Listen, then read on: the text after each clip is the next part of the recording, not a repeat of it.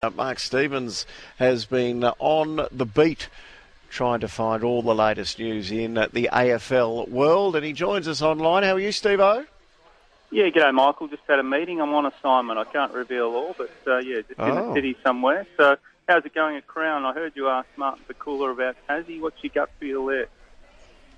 His involvement is to maybe help facilitate new facilities uh, that could um, be up to AFL standard. So again, I think he's trying to use his um, powerful political contacts that might be able to help get this um, new stadium over the line. And if that's the case, it may make things a bit easier for Tasmanian this Tasmanian team to come in.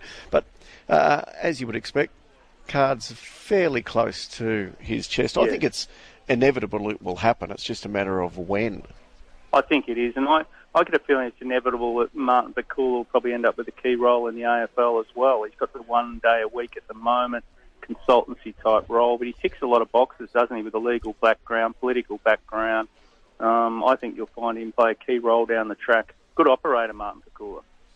Very good. Um, some would say that maybe he should try to uh, be um, reined into the racing uh, industry, which he, he did say he would be open to, but he's he's uh, he's getting busier by the day. He's on quite a number of boards, but whichever sphere um, he moves into, uh, sport or racing, I think he'd be a great asset. As uh, as we know with what he's done in the past, uh, what else is making headlines today, Steve-O?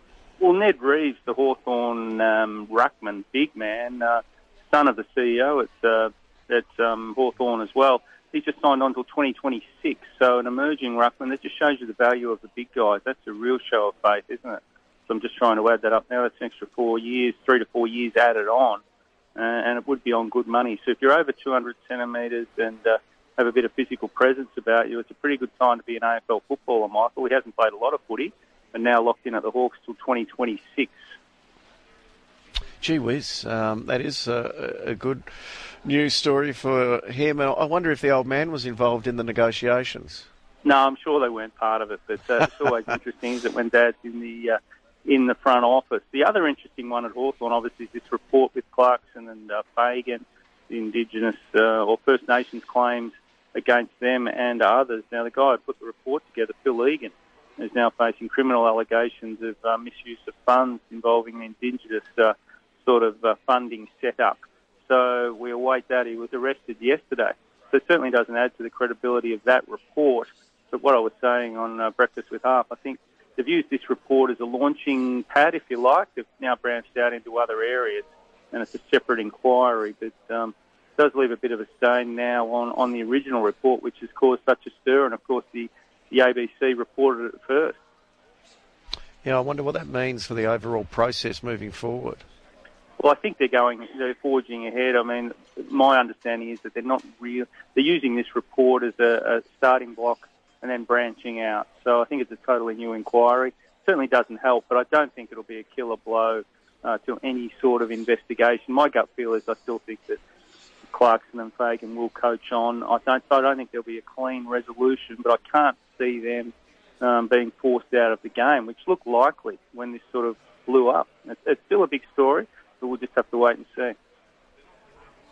Uh, on another topic, has there been any news with the Peter Bol situation and the, the release of that A sample, which basically crucified him publicly as a drug cheat, and now that the B sample has come back, uh, unable to be identified as positive? Yeah, that's right. I mean, the A sample result came out, which is reasonably common here in Australia. If you talk to Scotty Gullan, who's all over this, it's happened in past cases with swimmers, etc. Uh, it doesn't happen as much overseas. So it would make sense, Michael, wouldn't it, that the A case, uh, you, the athlete's informed, you then sit tight. It's kept in-house until it, it's ticked off the B sample as the killer blow, if you like, the one-two punch, and then the uh, story can be released. But um, yeah, we had uh, obviously Bol's lawyer on uh, the show this morning, and he was very strong, saying whoever's leaked this, is, it's reprehensible. Um, and he's saying now that uh, it's an inconclusive uh, B sample, and he's reading the situation is that this is now dead and buried. What more can they do if it's inconclusive, Michael? They can't go and retest. They've already tested the sample, obviously, several times. They can't do interviews, so it's going to be very hard now to finalise uh, evidence on Peter Bol. And I think it's a bit like a batsman given out LBW. You've got to get the benefit of the doubt here, don't you? If there's any doubt at all, then he has to be cleared. Uh, well, I don't think there's any doubt about that. SMS coming through here, re Tasmania. Steve, oh, hi, the Tasmanian Labor opposition are very much against a new stadium. Uh, that is the sticking point. What the federal Labor do, support the stadium and go against their own. Uh, so that's obviously coming from uh, one of the locals uh, down in Tasmania, which of course we broadcast to. So uh, I think that's what Gillon McLachlan has, in part, wanted to stay on for a little longer because he wanted to try and get this sorted before he eventually said farewell. Yeah, I don't think it'll be uh, sorted. But he, he goes in April. I don't think it'll be sorted then. But you think it'd be a vote winner, wouldn't you, for Anthony Albanese to come down there uh, with the AFL officials and tip the money in? I, I can't see. Um, and obviously, people in Tassie probably maybe want new hosp- money poured into health and hospitals. Obviously, there's far other issues uh, for communities down there. But you'd think the federal government would be looking, you know, just to, to get the votes and, and get it done. But uh, it's, Now, there's politics a complicated business, Michael, as I found out in my time at the Liberal Party. It's fascinating.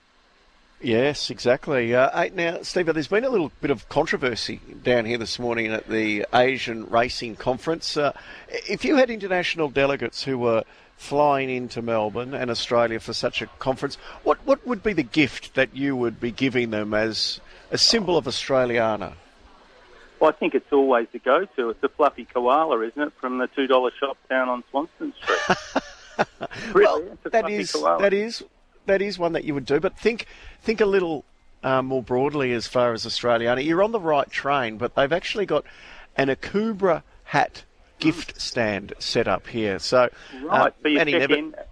So you Yeah. get your lanyard, you get your pass, and you get a free Cooper. Is that right? Yeah, yeah. Matty Nevitt was very excited. Uh, he sorted down there to I mean, try and get his free Akubra. Uh, Well, he but lives in said, no, Ballarat. That's, sorry. um, that's down in Ballarat. That's part of the, Exactly. general equipment there. But so that so they're going to find one big enough for uh, Matty Stewart's gone.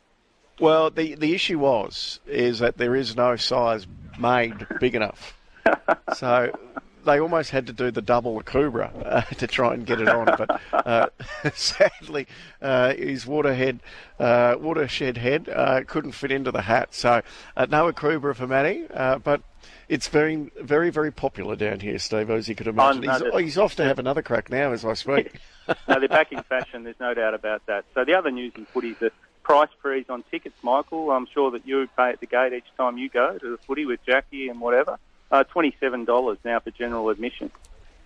It's not bad, is and it? I think that's it's been, I think it's been frozen for about the last five years, hasn't it?